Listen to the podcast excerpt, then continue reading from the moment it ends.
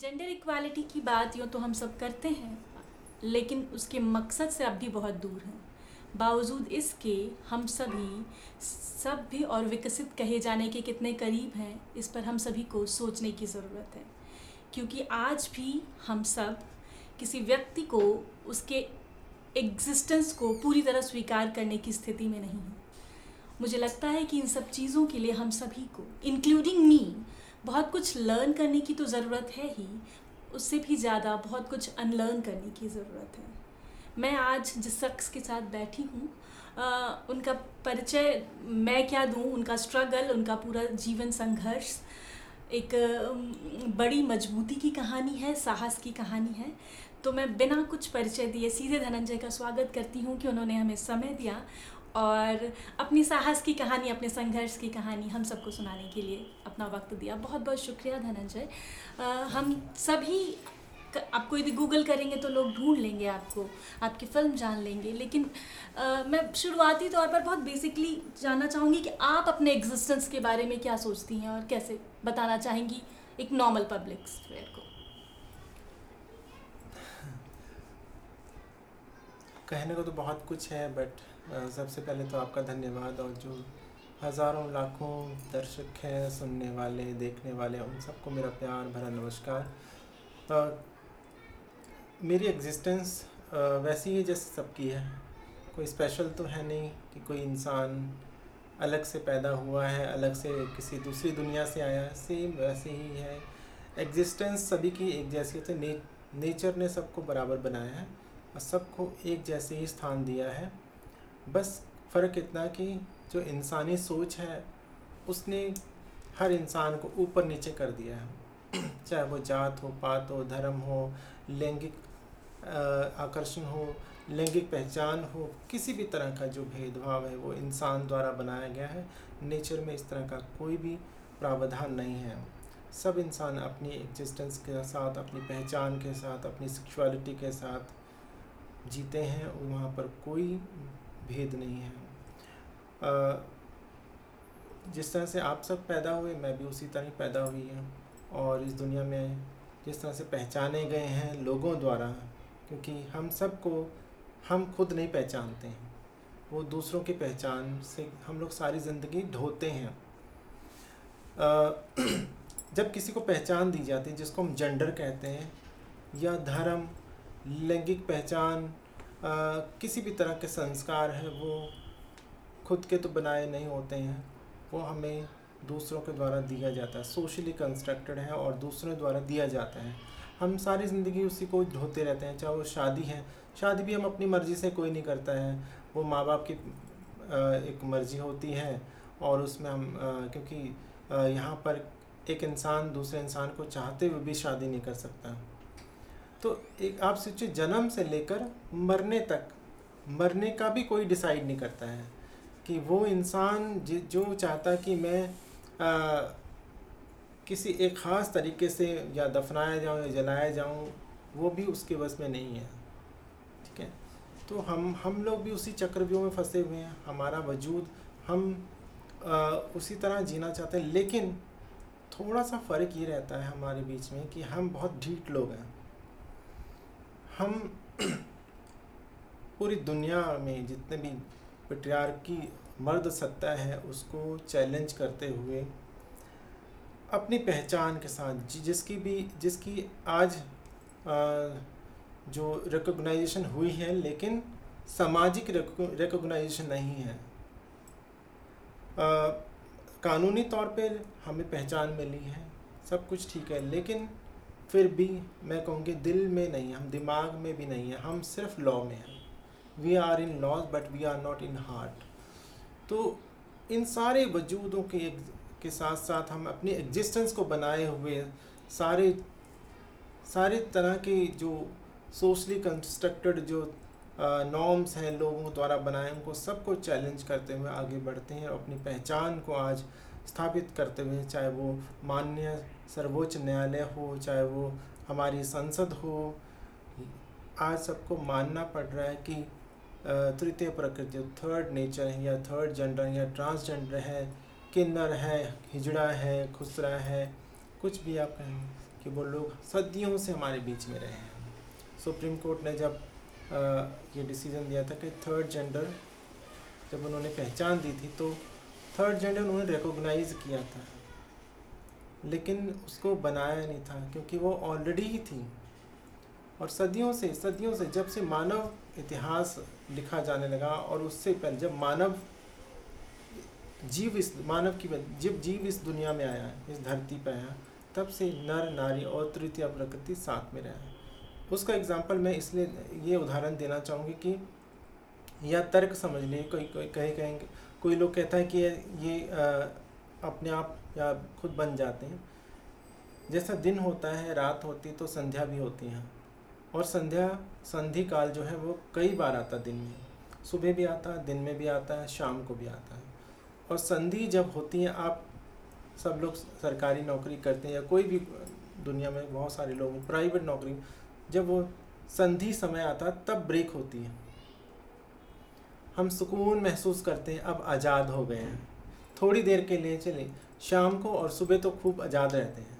दिन में थोड़ा चाय टी ब्रेक होता है, खाने का ब्रेक होता है।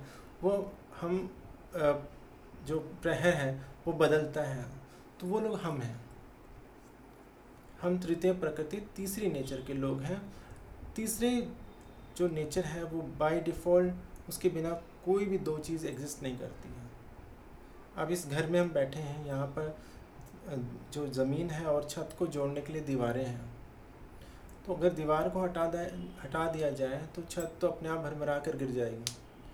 तो इसलिए नर और नारी के बीच में तृतीय प्रकृति खड़ी रहती है और आ, वो जो आ, उसका वजूद भी इसलिए कि वो एहसास दिलाए दोनों को कि बैलेंस का।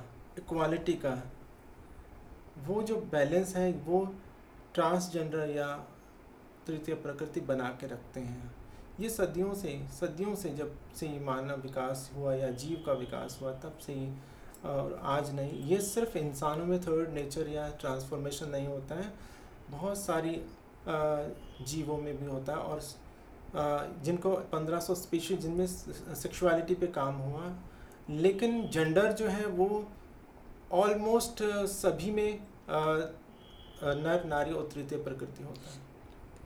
तो ये जो वजूद है एग्जिस्टेंस है ये हम लोग मैं कहूँगी कि मैंने मैंने खुद बनाए, ये भी नहीं, क्योंकि वो ऑलरेडी जो हमारा गंतव्य है, उसमें जैसे हमें माउंट एवरेस्ट पे चढ़ना हमें पता है कि फ़िक्स पॉइंट है माउंट एवरेस्ट के जो शिखर है वहाँ पर जाना वो ऑलरेडी फिक्स है तो वहाँ तक जाने के लिए संघर्ष तो करना ही पड़ता है। ठीक है ना? वो संघर्ष हमने करना ही है, वहाँ तक पहुँचने के लिए, और हमें फिक्स है, हमें वो सारी चीज़ें प्री डिसाइडेड एवरीथिंग तो उसमें अगर कोई टांग खिंचाई होती है समाज में नहीं पहचाना जाता है, इनको हमारे को नहीं कुछ दिया जाता हमें घर से निकाल दिया जाता हमें जो कोई भी प्रॉपर्टी राइट्स हैं या मैरिज इक्वालिटी है या फिर रिकोगनाइजेशन है फैमिली रिकोगनाइजेशन सबसे पहले तो हम लोग सारी दुनिया से तो जीत जाते हैं, पर अपने परिवार से हार जाते हैं। परिवार वाले अगर साथ दें, परिवार वाले साथ खड़े रहें तो किसी की ज़रूरत नहीं है, किसी की हिम्मत नहीं पड़ती कि हमें छू ले लें।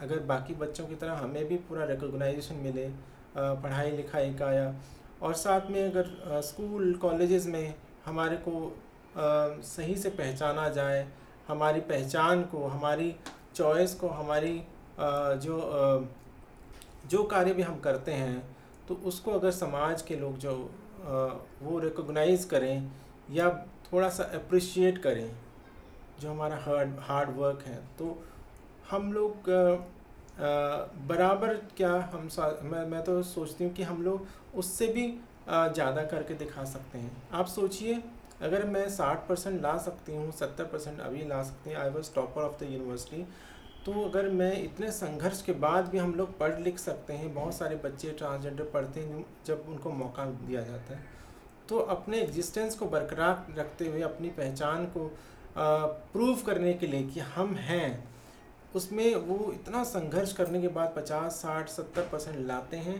तो वो मेरे को लगता है कि नाइन्टी नाइन परसेंट वालों से भी बराबर है। बिल्कुल बिल्कुल बिल्कुल।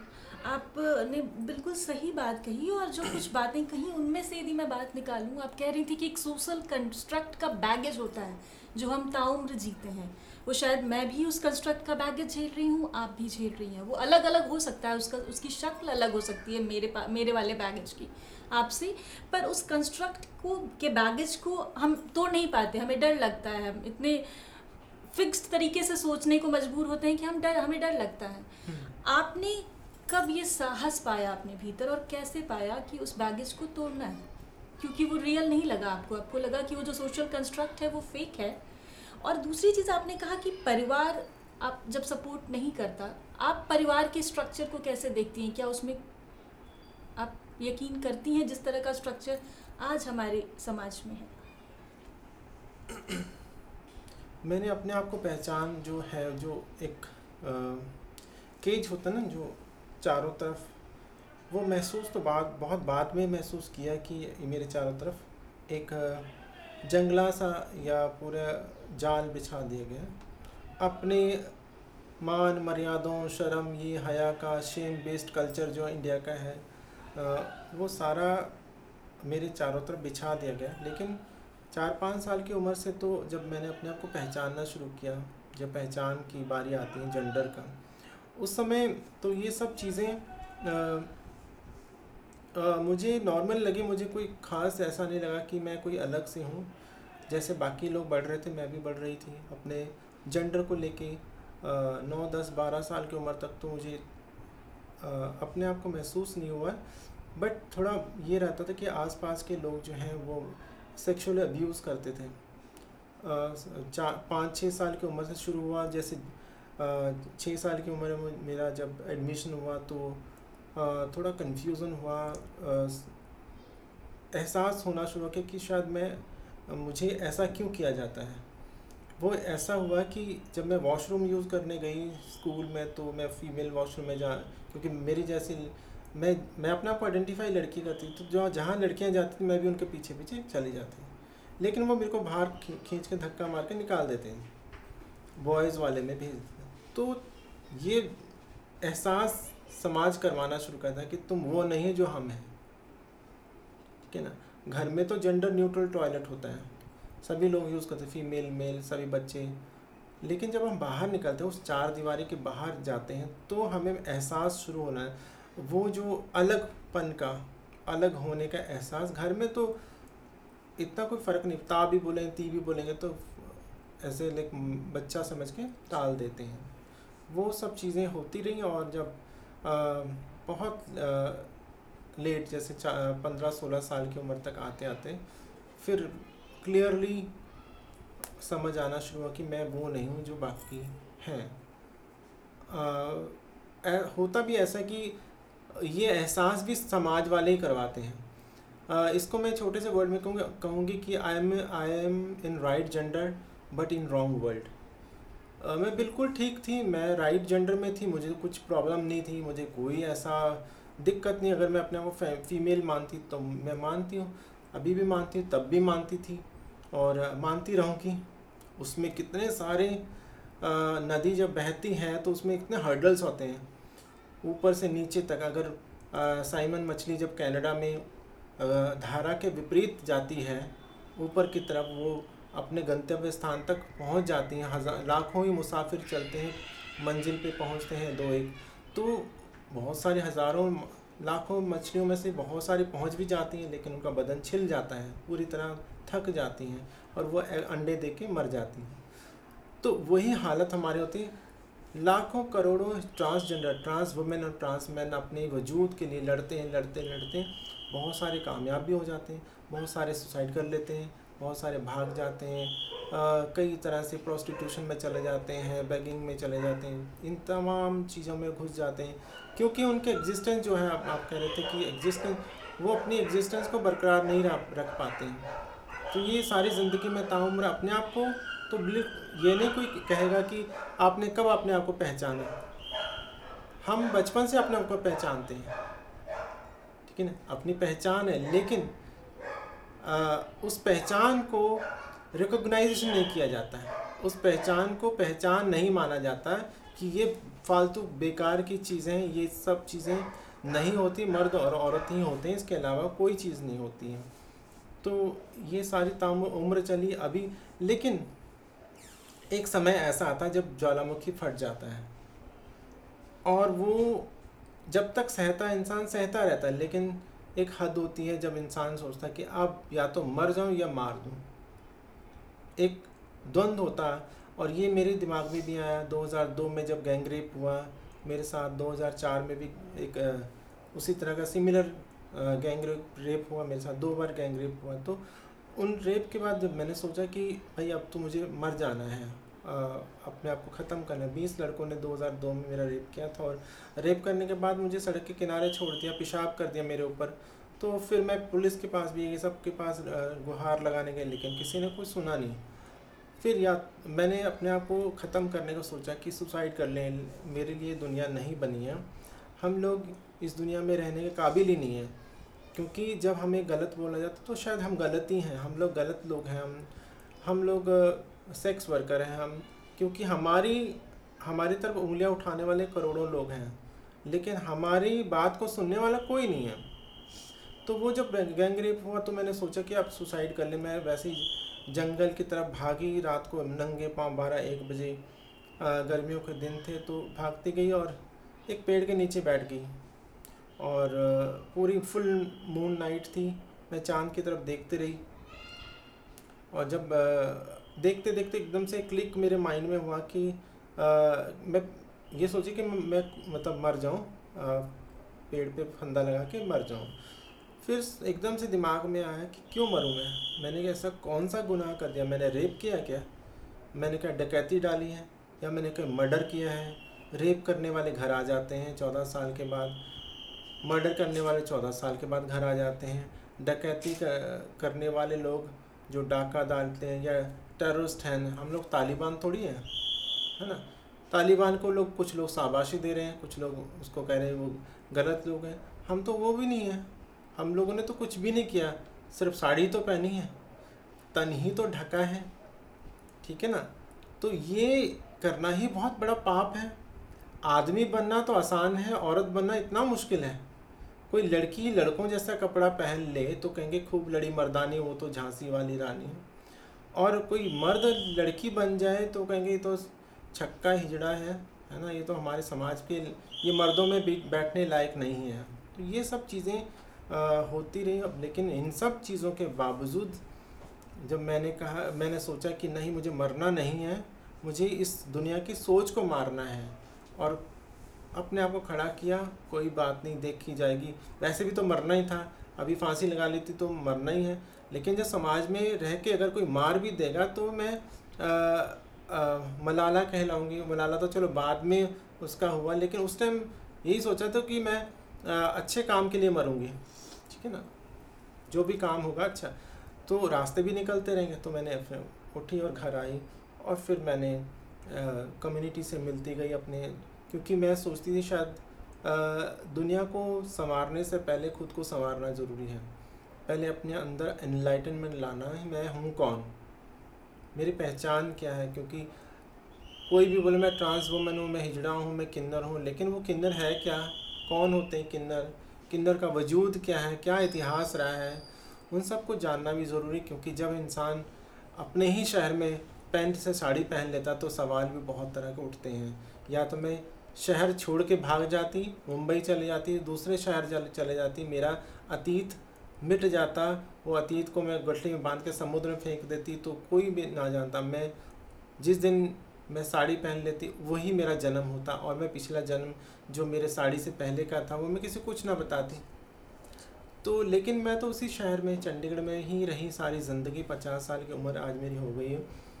यहीं से मेरे ता से, ती का सफ़र और पेन से, साड़ी का सफ़र सफ़र भी इसी शहर में मेरा मेरे एजुकेशन भी मैं गवर्नमेंट कॉलेज सेक्टर 46 में उसके बाद भी स्कूल भी यहीं हुआ मेरा, और यूनिवर्सिटी भी स्टडी सब लोग, सब मुझे जानते मेरे रिश्तेदार यहाँ रहते हैं, उन्हीं के बीच में एक तरह पूरा चारों तरफ़ बड़ी बड़ी आँखों, सोचो कि आपके चारों तरफ़ है, और आपको घूर रही हैं, ये इसको क्या हो गया, पागल हो गए, है ना, इसने साड़ी क्यों पहन ली, ये सब चीज़ें, लेकिन आप सोचो कि चारों तरफ़ मेरे एक्सरे मशीनें लगी थी, और मेरे मेरे पर लोग हंस रहे थे, और मैंने बस आँखें बंद के कान बंद करके मैं सीधी चलती रही अपनी मंजिल की तरफ़। यूनिवर्सिटी में एडमिशन लिया अपने वजूद। लेकिन ये इस सफ़र में बहुत टाइम लग गया मुझे। अपने हिम्मत आते हैं। शुरू में जब मैंने अपनी कम्युनिटी को इकट्ठा किया तो आ, आ, अपना गम लेके कहीं और ना जाया जाए। घर में बिखरी हुई चीज़ों को सजाया जाए। तो पहले मैंने अपने कुनबे को अपने ट्रांस कम्युनिटी को इकट्ठा किया। उनको समझाने की कोशिश की कि हमें अपने लिए लड़ना है। और सबसे पहले अपने को जानना है। तो धीरे धीरे रेपो बिल्डिंग हुई 2009 तक, फिर आते आते अपने आप को भी पहचाना साथ साथ में लोगों को पॉलिश करती रही अपनी ट्रांस बहनों को।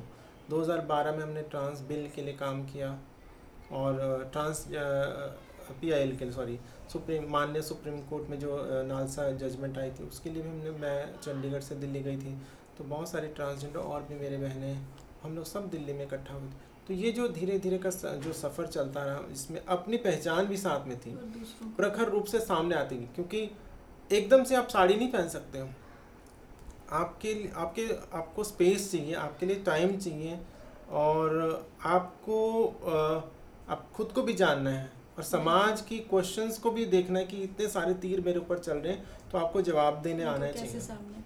तो ये थोड़ा टाइम लगे चालीस पैंतालीस चालीस बयालीस साल की उम्र तक मैं आते आते ये लड़ती रही और फिर 2014 में जो सुप्रीम कोर्ट की जजमेंट आई फिर मैंने अपने सारे क्योंकि उससे पहले मैं इसलिए भी नहीं आ, आ, साड़ी पहनना चाहती थी कि मुझे हिजड़ों में नहीं जाना है। मुझे बैगिंग नहीं करना है मुझे सेक्स वर्क नहीं करना है।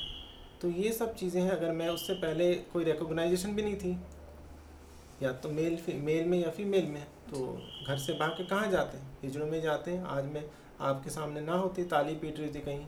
बिल्कुल तो 2015 14 में जब सुप्रीम कोर्ट की जजमेंट है 2015 में मैंने सारे पहले आईडी प्रूफ तब भी मैंने साड़ी नहीं पहनी।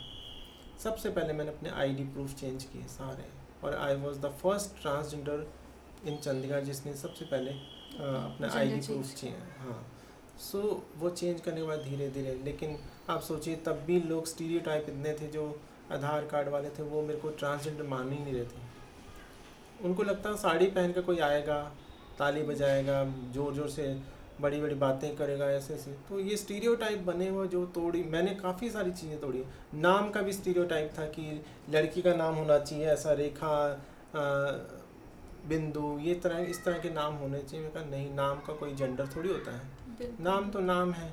वो चाहे सिमरनप्रीत सिंह हो सिमरनप्रीत कौर हो। धनंजय हो धनंजय कौर हो धनंजय सिंह हो क्या फ़र्क पड़ता है? काम से जानो। बिल्कुल बिल्कुल। नहीं आपका सफ़र वाकई बहुत साहस भरा सफ़र रहा। ना सिर्फ़ आपके लिए अब उस सफ़र की कहा किस्से सुनकर दूसरों में साहस आएगा और आ रहा है। ये आप भी जान रहे होंगे हम सब जान रहे हैं। आ, आप सेल्फ एनलाइटनमेंट की बात कर रही थी मैम और मुझे लग रहा था कि आप एजुकेशन को की बहुत एडवोकेसी करती हैं, क्योंकि आपको लगता है कि एजुकेशन एक बड़ा फैक्टर हो सकता है, एक टूल हो सकता है चीज़ों को बेहतर बनाने का। तो कुछ ऐसे रेफरेंस बुक्स होंगे, कुछ ऐसी चीज़ें होंगी जो आप सजेस्ट करना चाहेंगी, क्योंकि लोग शायद इग्नोरेंट भी बहुत हैं हमारे आसपास के लोग। वो कोशिश भी नहीं करना चाहते कि चीज़ों को जाने। तो जो इग्नोरेंट है वो भी प्रॉब्लम है। इग्नोरेंस कोई सॉल्यूशन नहीं है किसी प्रॉब्लम का। तो उन इग्नोरेंट लोगों को या किसी और को भी कुछ समझाने के लिए यदि आप कुछ रेफरेंस बुक सजेस्ट कर सके कि जो पढ़ें और लोग थोड़ा एनलाइटन हो लोग जाने एक फिक्स कंपार्टमेंटल वे में ना सोचा करें। जी। मैं आ, क्योंकि दुनिया हम लोग रिसर्च वर्क तो पढ़ नहीं सकते हैं क्योंकि सब लोगों का बस में नहीं है वो सब चीज़ें। इतिहास को क्योंकि बहुत लोगों का बहुत इंटरेस्ट रहता धर्म का और धर्म में जैसे वो चॉकलेट होती ना कैडबरीज वाली लेयर बाहर लेयर लगी हो इस तरह का धर्म का एक पूरा लेयर हो और इतिहास भी हो लेयर भी हो अच्छा रला मिला एविडेंस हो तो पढ़ने में फैक्ट्स के लिए एक जानकारी लोगों हाँ, को इकट्ठी करनी चाहिए। तो आ, उसके लिए आ, या अलग अलग क्योंकि ट्रांसजेंडर के बारे में बहुत कम भारतीय परिप्रेक्ष्य में बहुत कम लिखा गया। क्योंकि जो भारतीय परंपराएँ रही, संस्कृति रही, और जो वेस्टर्न ट्रांसजेंडर का जो कॉन्सेप्ट है, वो थोड़ा सा अलग है। ठीक है? यहाँ पर परंपराएँ हैं। हज़ारों सालों से परंपराएँ और किन्नर परंपरा हज़ारों सालों से है। तो उस परिप्रेक्ष्य में अगर मैं जो ऐतिहासिक जो किताबें हैं, वो एक हमारे जो अभी बड़े ही बड़े प्रसिद्ध इतिहासकार सलीम किदवई जी उनके भी कुछ दिन पहले ही डेथ हुई है। तो उन्होंने किताब लिखी थी same sex love in India. Ruth Vanita ji ने भी उसमें उसको ट्रांसलेट किया था इंग्लिश में। वो पत्रकार भी और इंग्लिश के वो प्रोफेसर भी हैं अमेरिका में। तो सलीम किदवई जी ने वो इतिहासों को खंगाला है वैदिक काल से लेकर और आज, आज तक, तक तो इस ये बड़ा अच्छा क्योंकि अलग अलग जो रिसर्च वर्क है उनको पढ़ना आसान है। बाकी जो कहा किससे कहानी है उससे कोई फ़ायदा नहीं। जैसे कोई नावल हो गया उससे कोई फ़ायदा नहीं। वो तो सिर्फ़ एक फैक्चुअल चीज़ें पढ़ने पर आप ज़्यादा ज़ोर देते नहीं हैं। वो कहानियाँ उसको कोई फ़ायदा पढ़ के उसको फ़ायदा भी नहीं होगा। अगर कोई किन्नर की कहानी है तो वो नाटक के रूप में होगी और वो किसी तीसरी आई नज़रिए से किसी तीसरे व्यक्ति ने लिखी होगी अपने नज़रिए वो दयनीय स्थिति में लिखी होगी कि इस मन ये बेचारे ऐसे होते हैं वैसे होते हैं इस उस उस सपोज़ कोई रजनी है रजनी किन्नर उसकी पूरी ज़िंदगी में उसने कैसे वो एक इंसान की लेकिन जो ऐतिहासिक फैक्ट्स हैं जो अलाउद्दीन खिलजी के बारे में बाबर के बारे में शाहजहाँ के दरबार में या इस तरह के मुग़ल दरबारों में क्या किन्नर की परिस्थिति थी या राजस्थान के इतिहास में जो नाजर थे, नाजर हिजड़ा लोगों को ही बोला जाता था, उनके क्या वो जनानी ड्योड़ी जो होती थी, दरवाज़ा होता था, वो उसके रखवाले होते जब उनकी शादियाँ होती थी, वो ड्योड़ी पे खड़े होते थे और राजा और रानी को वो अंदर खुद लेके आते थे। तो ये बहुत इम्पोर्टेंट नाजिर उनको नाजिर लोगों ने बहुत राजस्थान में जो जोधपुर वगैरह इन जगह पे बावड़ियाँ बनवाई। सबसे ज़्यादा स्कूल खुलवाए। और इनके बारे में बहुत कम लोगों ने लिखा है जाना भी नहीं। जानकारी हाँ, भी नहीं। तो जानकारी तो भी नहीं। हमें उन किताबों तक पहुँचना चाहिए ताकि हम एक समझ सही हाँ, समझ बना जैसे तुझकी बाबरी होगी। इन इतिहास के अगर एक एक चीज़ में पढ़ेंगे अलाउद्दीन खिलजी के बारे में या हम बड़े ध्यान से अगर सूफीज़म को भी पढ़ें और भक्ति आंदोलन को भी पढ़ें या देवदासी प्रथा को इन चीज़ों को पढ़ेंगे या वैदिक कल्चर को पढ़ेंगे कि चलो माइथोलॉजी में सही लेकिन किन्नर गंधर्व और जो यक्ष लोग थे उनके बारे में पढ़ें। तो थोड़ा सा ये होगा कि आ, आ, उससे क्या है कि हम रिस्पेक्ट करना सीखेंगे कि हम जिन लोगों के लिए जिन लोगों की प्रेयर करते हैं प्रार्थना है मंदिर में जाते हैं जिन लोगों के से हम प्रार्थना करते हैं कि हे परमात्मा हमें सद्बुद्धि देना हमारे बच्चों के ऊपर रक्षा बनाए रखना।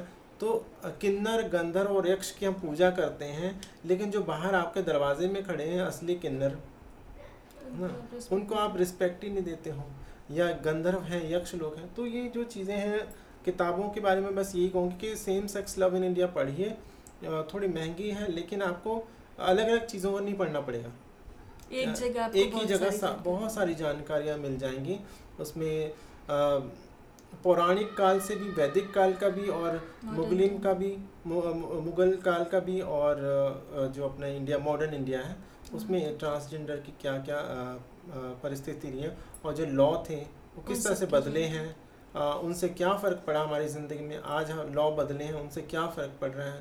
हालाँकि अठारह सौ इकहत्तर में एंटी ट्राइबल लॉ में हमें ट्रांसजेंडर को क्रिमिनल घोषित कर दिया गया था और उन्नीस सौ बावन में उसको डी नोटिफाइड किया गया।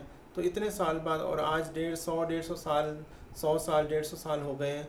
तो एक इंसान की जो भारतीय मानसिकता थी वो बिल्कुल पर बन गई है कि ये लोग क्रिमिनल होते हैं ये लोग गलत होते हैं। लेकिन इतने ही साल सुप्रीम कोर्ट की जजमेंट या पार्लियामेंट के बिल बनने के बाद उनकी स्थिति उनके बारे में अच्छी सोच बनने में इतने ही साल लग जाएँगे क्योंकि अभी हमारे पाठ्यक्रम नहीं है। मैं तो सरकार को ये बोलूँगी कि हमारे पाठ्यक्रम चेंज हों। जिसमें ट्रांसजेंडर को पढ़ाया जाए जेंडर इक्वालिटी पे बात सिर्फ़ जेंडर मेल फीमेल नहीं होते हैं जब तक उसको ट्रांसजेंडर उसमें नहीं पढ़ाया जाएगा तो वो जेंडर स्टडी नहीं होगी। एक चीज़ अधूरा ही रह हाँ। जाएगा बिल्कुल बिल्कुल। वुमेन स्टडी मतलब वो तो सिर्फ़ एक वुमेन के बारे में पढ़ा रहे आपने ट्रांस वुमेन को छोड़ दिया। आपने ट्रांस मैन को भी छोड़ बिकॉज़ बायोलॉजिकल फीमेल होते हैं तो उसमें जब तक ये नहीं पढ़ाया जाएगा तब तक वो फ़ायदा फ़ायदा नहीं बिल्कुल हमारे एजुकेशन सिस्टम को और इंक्लूसिव होने की ज़रूरत है क्योंकि हम लोग बहुत कैटेगराइज वे में पढ़ाते भी हैं। और मैं एक और आपसे रिक्वेस्ट करूँ कि मैं सब लोगों से रिक्वेस्ट करूँगी कि किताबों पढ़ने से अच्छा है कि आप इंसान को पढ़िए। आप अपने दोस्त बनाइए ट्रांस लोगों को। उनकी ज़िंदगी पढ़िए। आप उनके साथ रहेंगे। आप जैसे आप कुत्ते बिल्लियाँ पालते हो आपको प्यार हो जाता है आप उतने इतना प्यार करते हैं कि इंसान से प्यार नहीं कर सकते क्या आप? आप उनसे आप मैं ये नहीं कहूँगी घर में ले आओ उनको। आप बैठिए उनके साथ। शाम को पाँच बजे छुट्टी होती तब किसी के साथ बैठ जाइए थोड़ा उनके साथ समय गुजारिए उनको घुमाने ले जाइए ताकि वो आप उनको जानकारी मिले धीरे। और अपनी ज़िंदगी किताब वो एकदम से तो नहीं खोलेंगे। उनको लगेगा कि ये इंसान अच्छा है और आपके पास अपनी ज़िंदगी किताब तब खोलेंगे जब उनको रेपो बिल्डिंग होगी आपकी। तो सारी ज़िंदगी आपको लगेगा यार ये तो किताबों पढ़ने से भी ज़्यादा अच्छी हैं। बिल्कुल नहीं, आपने बहुत ही खूबसूरत बात की। हम लोगों, मुझे हमेशा लगता है इंक्लूडिंग मी जो जो तबका अभी मेन स्ट्रीम में है, उसकी ज़िम्मेदारी बहुत ज़्यादा है, जो कि, जो तबका मार्जिन पर है, वो हम सब की वजह से है। तो हम उन्हें मेन स्ट्रीम में लेकर आए। ये हमारी ज़िम्मेदारी है और हमें इस पे काम करना होगा। आप लोग तो काम कर ही रहे हैं, मैम। आपने एक स्टेटमेंट दिया कि I am in right gender but in wrong world उस रॉन्ग वर्ल्ड को लेकर आप क्या सोचती हैं? क्या आप, क्योंकि मैं एज अ फीमेल जब सोचती हूँ उस वर्ल्ड को तो मुझे लगता है कि मुझे इस वर्ल्ड ने मेरे बहुत सारे अधिकार छीने हैं। ग्लोरिफिकेशन के नाम पर मुझे एक नॉर्मल इंसान नहीं बनने दिया है और बहुत सारे अलग अलग तरह के चैलेंजेस खड़े किए हैं। तो मुझे कभी कभी बहुत गुस्सा भी आता है। और आपने बिल्कुल सही बात कही कि I am in right gender but in wrong world तो उस रॉन्ग वर्ल्ड को आप क्या कहना चाहेंगे? उसको लेकर आप क्या होपफुल है कि कुछ हो सकता है उस रॉन्ग वर्ल्ड का? रॉन्ग वर्ड आपको बस इतने से पता लग जाएगा कि मैं क्वालिफाइड हूँ डबल एम ए हूँ B A honours in history diploma in French language diploma in computer science Russian language dance भी जानती हूँ, कथक और संगीत का, गायन भी जानती हूँ सब क्वालिटी के बावजूद अगर मेरे पास इतनी सारी डिग्रियाँ हैं, मैं टॉपर हुई थी यूनिवर्सिटीज़ की यूनिवर्सिटी की, और सारी यूनिवर्सिटी मुझे मोस्टली जो नॉर्थ इंडिया उन्होंने मेरे को सम्मानित भी किया लेकिन फिर भी मैं स्लम स्लम तो चलो ठीक है भाई इतनी बुरी परिस्थिति में रहती हूँ। मेरे पास जॉब भी बड़ी मुश्किल अभी जो मेरे को पंजाब यूनिवर्सिटी ने जॉब पे रखा है तो वो तो छः महीने का प्रोजेक्ट है उसके बाद फिर क्या होगा? सो so, इतने सब क्वालिफिकेशन होने के बाद क्वालिटी होने के बाद भी आ, कुछ नहीं है। और आ, ये सब कैसे हुआ? कुछ तो प्रॉब्लम है समाज में। समाज प्रॉब्लम तो मेरे अंदर नहीं आया। मैं बिल्कुल ठीक हूँ। मैं, मेरा सही जेंडर है, सब कुछ ठीक है। मैं वही काम करूँ जो आप लोग करते हैं। लेकिन प्रॉब्लम कहाँ है? प्रॉब्लम समाज की सोच में है। उनकी सोच में है, उनके सोच में खोट है। तो इसलिए रॉन्ग वर्ल्ड इसलिए बोलती हूँ क्योंकि जितनी भी प्रॉब्लम आई है मेरे साथ, मैं गिनती भी नहीं कर सकते उन प्रॉब्लम की। तो वो प्रॉब्लम किसने दी है? समाज ने दी है। समाज ने बचपन से लेकर छः सात साल की उम्र में कितना कौ, कौन बच्चा पता था कि मैं मेरे साथ सेक्सुअल अब्यूज़ हो रहा है? और अभी तक भी आ, लोग ये सोचते हैं कि बहुत आ, आसान कड़ी है इनको जो मर्ज़ी पूछ लो। आ, हमारे जेंडर के हमारे सेक्स सेक्स के बारे में पूछ लो। हमारे हमने हमारी सर्जरी हुई है नहीं हुई है तो तुम्हें क्या लेना है? तो हर तरह के सवाल पूछे जाते हैं। लोग इस नाम पे कि हमें जानकारी चाहिए। सिर्फ़ जानकारी चाहिए। तो जानकारी चाहिए तो फिर बहुत सारे आपके पास मीडियम है आपके पास गूगल है आप डॉक्टर से डॉक्टर से बात करिए सेमिनार में आइए वर्कशॉप में आइए। तो आ, ये सब चीज़ें हमारा इंडियन कल्चर जो है ना वो शेम बेस्ड कल्चर है। शर्म वाला कि चार लोग क्या कहेंगे? मेरे चाचा ताए मेरे मौसी क्या बोलेंगे? मेरे फलाने लोग क्या बोलेंगे? इसका मतलब अगर वो कुछ ना बोले तो सब कुछ सही है। हमें उनकी शर्म है ना। अपने बच्चों की भविष्य की तो प्रॉब्लम नहीं है। हमें बच्चों का कोई फ़िक्र नहीं है। आपका बच्चा इतना तड़फ रहा अपने जेंडर के लिए। आपने उसको गलत बॉक्स में डाल दिया है। वो तड़फ रहा है उस बॉक्स से निकलने। हम तो जेल जैसे में रहते हैं। आप सोचो कि जैसे जेल हो जाती है आ, हम सारा दिन अगर कोई मर्द बन के बैठा रहे कि कोई छुपा के और जब वो चले जाते तो हम औरत जैसी बन बैठ के तो ये सब चीज़ें प्रॉब्लम कहाँ आती? क्योंकि सोसाइटी ने ऐसा बाइनरी बना दिया और ये सब चीज़ें मैं सोचती हूँ कि सोसाइटी में प्रॉब्लम है हम में कोई तो प्रॉब्लम नहीं है और ये सब चीज़ें उन्हीं के द्वारा दी गई हैं। बिल्कुल बिल्कुल। आ, उस सोसाइटी का एक हिस्सा होने के नाते मुझे खुद बहुत मतलब मैं माफ़ी मांग सकती हूँ आपसे कि मैं एक समय था कि मैं कह रही हूँ कि मैं खुद भी एक समय तक बहुत अच्छा नहीं सोचती रही बहुत सारे विषयों पर इंक्लूडिंग यदि मैं कहूँ ट्रांसजेंडर के विषय पर। मेरी समझ नहीं थी और मुझ समझ की ओर शायद जाना भी नहीं जा रही थी और मैंने एक राय बना ली थी। वो राय मुझे समाज ने दिया था, मेरे घेरे ने दिया था। पर जो जो समझ होती गई, मुझे लगा कि कितना कुछ हमें छोड़ देना है, जो गलत हमने अपने दिमाग के अंदर भर रखा है, उसे हमें छोड़ना है और कितना ज़्यादा एम्पैथेटिक बनना है। हम बड़ी बातें कर लें कि हम बहुत एक सुंदर समाज है, हम बहुत एक विकसित समाज है, लेकिन हम बहुत पीछे हैं सोच के स्तर पर, क्योंकि हम एक इंसान को उसकी कंप्लीट आइडेंटिटी के साथ स्वीकार करने का ना हमारे अंदर साहस है, ना शायद हम सोच सकते हैं, ना हमारी सोच वैसी है। एक चीज़ और आपने कहा था कि लीगल टर्म पे तो हम एक्सेप्टेड फिर भी हो रहे हैं, क्योंकि लीगली हमें वो किया जा रहा है बट सोशली एक्सेप्ट नहीं किया जा रहा। और ये भी सच है कि किसी बड़े बदलाव के लिए एक लीगल इंटरफेरेंस की ज़रूरत होती है। यदि वुमेन राइट को भी, यदि प्रॉपर्टी वुमेन को प्रॉपर्टी में राइट मिलना है तो हमें लीगल हेल्प लेनी होती है। तो जो लीगल बदलाव आए हैं ट्रांसजेंडर कम्युनिटी के लिए, जिसको जिससे आप लोगों का रास्ता थोड़ा सा ईजी हुआ है इस रॉन्ग वर्ल्ड में, उसके बारे में थोड़ा बताइए। और जो लड़ाइयाँ चल रही हैं अभी, क्योंकि हम, मुझे पता है कि अभी हम लोग मंजिल से बहुत दूर हैं एक सुंदर समाज के तो वो जो लड़ाइयाँ चल रही हैं यदि उसके बारे में भी हमें थोड़ा सा कुछ बता सकें। देखिए अभी तो पिछले 20 साल में काफ़ी चीज़ें बदली हैं और जहाँ दुनिया मैं क्योंकि बार बार वेस्टर्न कल्चर के बारे में बात करूँ क्योंकि वहाँ तो ट्रांसजेंडर की एक्सेप्टेंस बहुत कम है। आ, हम एग्ज़ाम्पल तो देते हैं कि बाहर फॉरेन कंट्री में ये है वो है वहाँ पर एल कम्युनिटी काफ़ी अच्छी ठीक है होंगे लेकिन ट्रांसजेंडर के तो कहीं भी एक्सेप्टेंस नहीं है ट्रांस वुमेन और ट्रांस मैन का। तो लीगल एक्सेप्टेंस इंडिया में बहुत फास्टली हुआ है 20 साल के अंदर अंदर 2001 की बात है और 2000 आज 21 है तो इंडिया में क्या है कि आ, या तो वो एक्सेप्ट नहीं करेंगे अगर अगर एक्सेप्ट करेंगे बहुत फास्ट करते हैं। और ये 20 साल में काफ़ी बदलाव आया है। देखिए आप अमेरिका में कितना 1950 के बाद ये L G B T rights हुए और उन्नीस सौ उनहत्तर में सिक्सटी नाइन में स्टोन वॉल क्राइसिस हुआ है। वहाँ पर सत्तर अस्सी लोगों को मार दिया गया एक पब में और उसके बाद फिर दुनिया भर में प्राइड होनी शुरू हुई एल जी प्राइड हुई हम लोग चंडीगढ़ में भी करते हैं। आ, हर साल मार्च के मंथ में पंजाब यूनिवर्सिटी से शुरू होती है। प्राइड मैं सॉरी आपको बीच में रोकूँगी। मैम जो प्राइड का का ज़िक्र आपने किया आप एक बार फिर से प्राइड की बात बताएँ कि कब से शुरू हुआ और कैसे?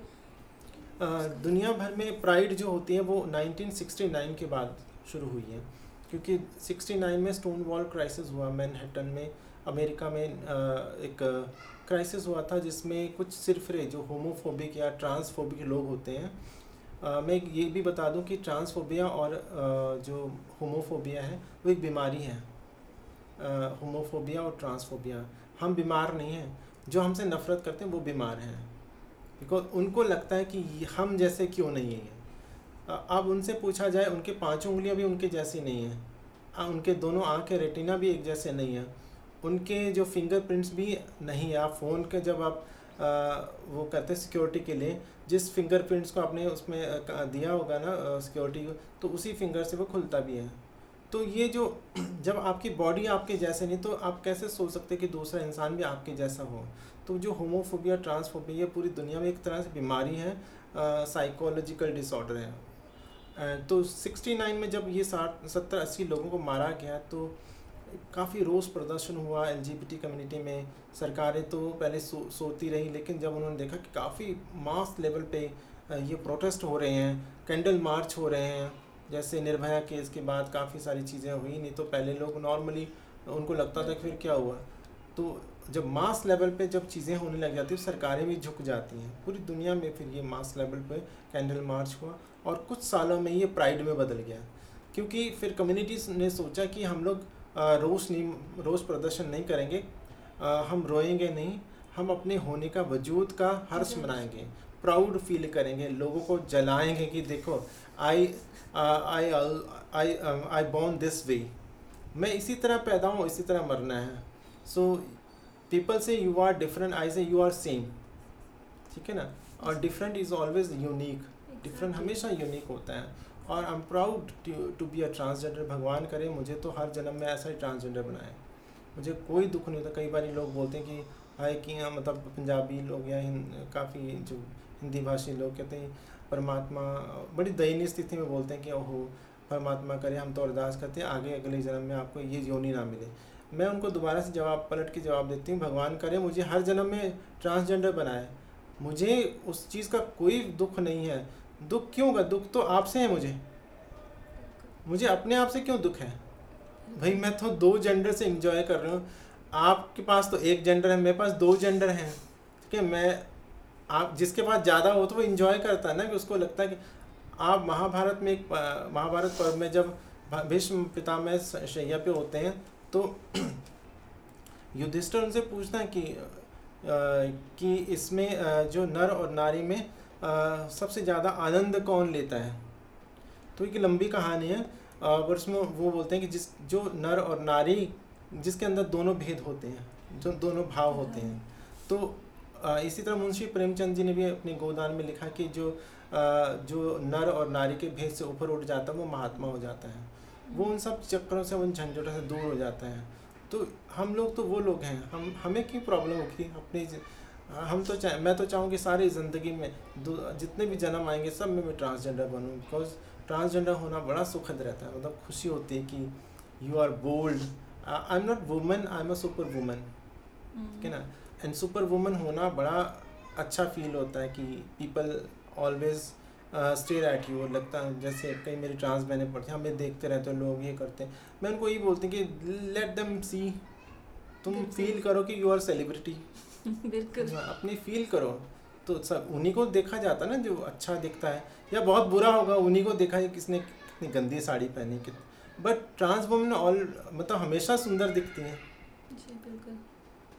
दुनिया भर में जो फ़ैशन है, वो कौन लेके आया हम जैसे लोग लेके आए आज आप लोग रंगीन कपड़े पहने तो हमारे करके पहन रहे ना?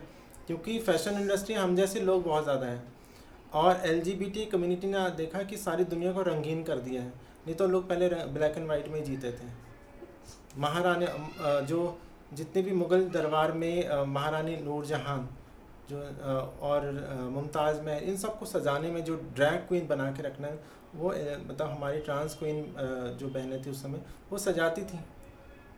तो जो दुनिया को रंगीन बनाने वाला काम है ना जो black and white and grey आपके दादा परदादा सब लोग ब्लैक एंड वाइट ही पहनते थे।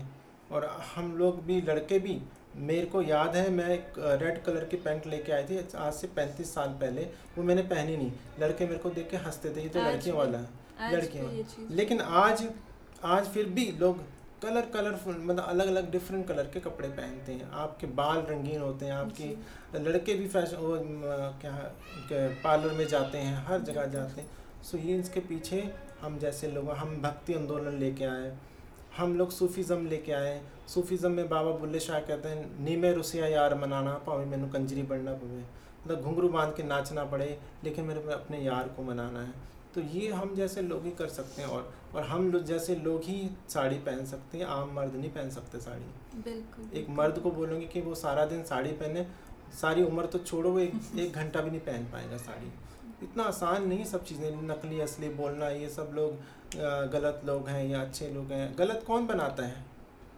हमें सेक्स वर्क करने के लिए किसने फोर्स किया? जब हमारे पास कोई इक्वल अपॉर्चुनिटी नहीं रही हमें जॉब देख जब हम जॉब मांगने जाते हैं हमें देख के हंसने लग जाते हैं तो हम लोग वहाँ से निकल जाते हम सरकार को बोल रहे हैं, आप जॉब देने से पहले अपना सिस्टम को ठीक करिए।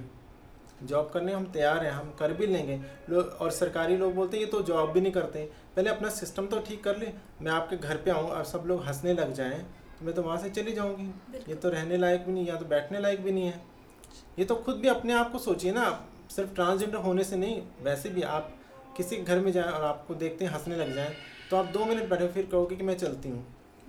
जब इनेबलिंग इन्वायरमेंट होगा तभी वहाँ पर स्टडी भी होगी तभी वहाँ जॉब भी होगा। अदरवाइज़ सेक्सुअल हरासमेंट कमेटी बनाने से क्या होगा? वो सिर्फ़ फीमेल के लिए बनी ट्रांस वुमेन के लिए थोड़ी बनी है। है ना? ट्रांस मैन के लिए भी नहीं बनी है।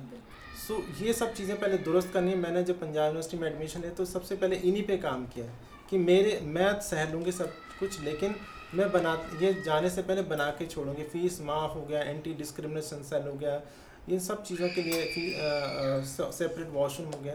इन सब चीज़ों के लिए काम करना ज़रूरी है और इस तमाम सभी लोगों को अगर जब तक वो ट्रांस कम्युनिटी को सपोर्ट नहीं करेंगे अप्रिशिएट नहीं करेंगे छोटी छोटी बातों में अप्रिशिएट नहीं करेंगे, तब तक हमें मुख्य धारा पे तो मुश्किल है जोड़ना। हम नहीं आ पाएँगे क्योंकि आप अपने बच्चों को तो छोटी छोटी बातों के लिए अप्रिशिएट करते हैं लड़का, लड़की को। तो हमें तो कोई अप्रिशिएट नहीं करता। हम अपने आप ही, हम हम खुद दूसरों के लिए ताली बजाते लेकिन अब समय आ गया कि हमें ताली नहीं बजाना, हमें ताली बजवाना है। ठीक है ना? तो ऐसे काम कर रहे हैं हम लोग सारे समाज में अच्छा। अभी मैं काफ़ी सारी संस्थाओं के साथ जुड़ी हूँ, संगीत नाटक अकेडमी के साथ जुड़ी हूँ। मैं उनकी मेंबर हूँ, फिर ट्रांसजेंडर वेलफेयर बोर्ड की मेंबर हूँ, अपनी एन जी ओ भी है, सक्षम ट्रस्ट। तमाम और दुनिया भर की ऑर्गेनाइजेशन बाहर में तीन चार बारी मैं यूरोप जा चुकी हूँ। जब कनाडा के प्राइम मिनिस्टर इंडिया आए थे तो उन्होंने मुझे डिनर पे बुलाया था। तो इस तरह की जो चीज़ें हैं, वो दुनिया भर में रिकोगनाइज हो रही हैं और ये हमने खुद किया है। किसी ने हमें आगे नहीं किया। हमने उन चीज़ों के लिए खुद लड़ाई लड़ी है। और आज सुप्रीम कोर्ट का या लॉ में जो चेंजेस आ रही हैं धीरे धीरे धीरे वी मैंने पहले भी कहा कि we are we are we exist in laws but we are not in heart जैसे कहते हैं ना father in law mother in law sister in law वो सिर्फ़ लॉ में रहते हैं। ठीक है ना? असल में कुछ नहीं बन पाते। ऐसे ही हम लोग ट्रांसजेंडर इन लॉ तो जो लॉ में है लेकिन हम तो चाहते हैं हमें कुछ स्पेशल राइट्स नहीं चाहिए हमें तो एक्सेप्टेंस चाहिए। हम ये तो नहीं कि हम काम नहीं कर सकते। अभी चंडीगढ़ में अगर पुलिस में जॉब निकलेगा उसमें ट्रांसजेंडर कम्युनिटी के लिए कोई स्थान नहीं तो क्या फ़ायदा उस सरकार का बोलने कि हम आपके साथ हैं? बहुत बहुत शुक्रिया धनंजय आपसे बात यूँ तो बहुत करनी थी पर छः बजे एक मेरा कमिटमेंट भी है और आपको भी एक कार्यक्रम में जाना है। लेकिन आपका जो सफ़र रहा है आपकी जो जर्नी रही है और आप ने उस जर्नी को की मुश्किलों का जिस साहस के साथ सामना किया उस साहस को हम सिर्फ़ सलाम कर सकते हैं और हम कोशिश कर सकते हैं कि उस साहस का कुछ हिस्सा भी यदि हम अपने भीतर ला पाएँ तो वो जो ये जो रॉन्ग वर्ल्ड है उससे लड़े। ताकि इस रॉन्ग वर्ल्ड को हम राइट वर्ल्ड बनाने की दिशा में कुछ तो कंट्रीब्यूट करें और इस रॉन्ग वर्ल्ड को राइट वर्ल्ड होना ही पड़ेगा क्योंकि हम सभी को सीखना है एम्पैथी के साथ रहना एक दूसरे के साथ। आज दिन में भी बात हो रही थी और हम कह रहे थे कि सिंपैथी नहीं चाहिए किसी को भी। हर किसी हर किसी में इतनी कुवत है कि वो जी सके। Yes. लेकिन हमने एक जैसा माहौल ही नहीं दिया तो हम किस बराबरी की बात करें और किस बेहतरी की बात करें? तो बिल्कुल आपको एक बार फिर से मैं सलाम करना चाहूँगी आपके साहस को और जो लोग भी ये वीडियो देख मैं धनंजय के साहस को बिल्कुल सलाम करना चाहूँगी और जो लोग भी ये वीडियो देख रहे हैं मैं रिक्वेस्ट करूँगी कि एक एडमिटेड फ़िल्म यूट्यूब पे अवेलेबल है जिसमें धनंजय की जर्नी को पूरी जर्नी तो बिल्कुल नहीं कह सकते क्योंकि उनका जो स्ट्रगल रहा है वो इतना बड़ा है कि उसे एक फ़िल्म में एक इंटरव्यू में नहीं समेटा जा सकता लेकिन उस जर्नी को देखिए। मैम ने, धनंजय ने जो किताबें सजेस्ट की हैं, वो पढ़िए। अपने को थोड़ा इनरिच कीजिए, अपने को, में थोड़ी एम्पैथी लाइए। अपने को बेहतर करिए। और जो बहुत समय से चला आ रहा, आ रही बातें हैं, जो राय हमने अपने अंदर बना रखी हैं, उसको अनलर्न करना शुरू कीजिए। ताकि हम उस रॉन्ग वर्ल्ड को बेटर वर्ल्ड बना सकें, जिसमें सब कोई, मैं, आप, धनंजय और इस तरह के तमाम लोग एक बराबरी और इज़्ज़त के साथ जी सकें। बहुत बहुत शुक्रिया।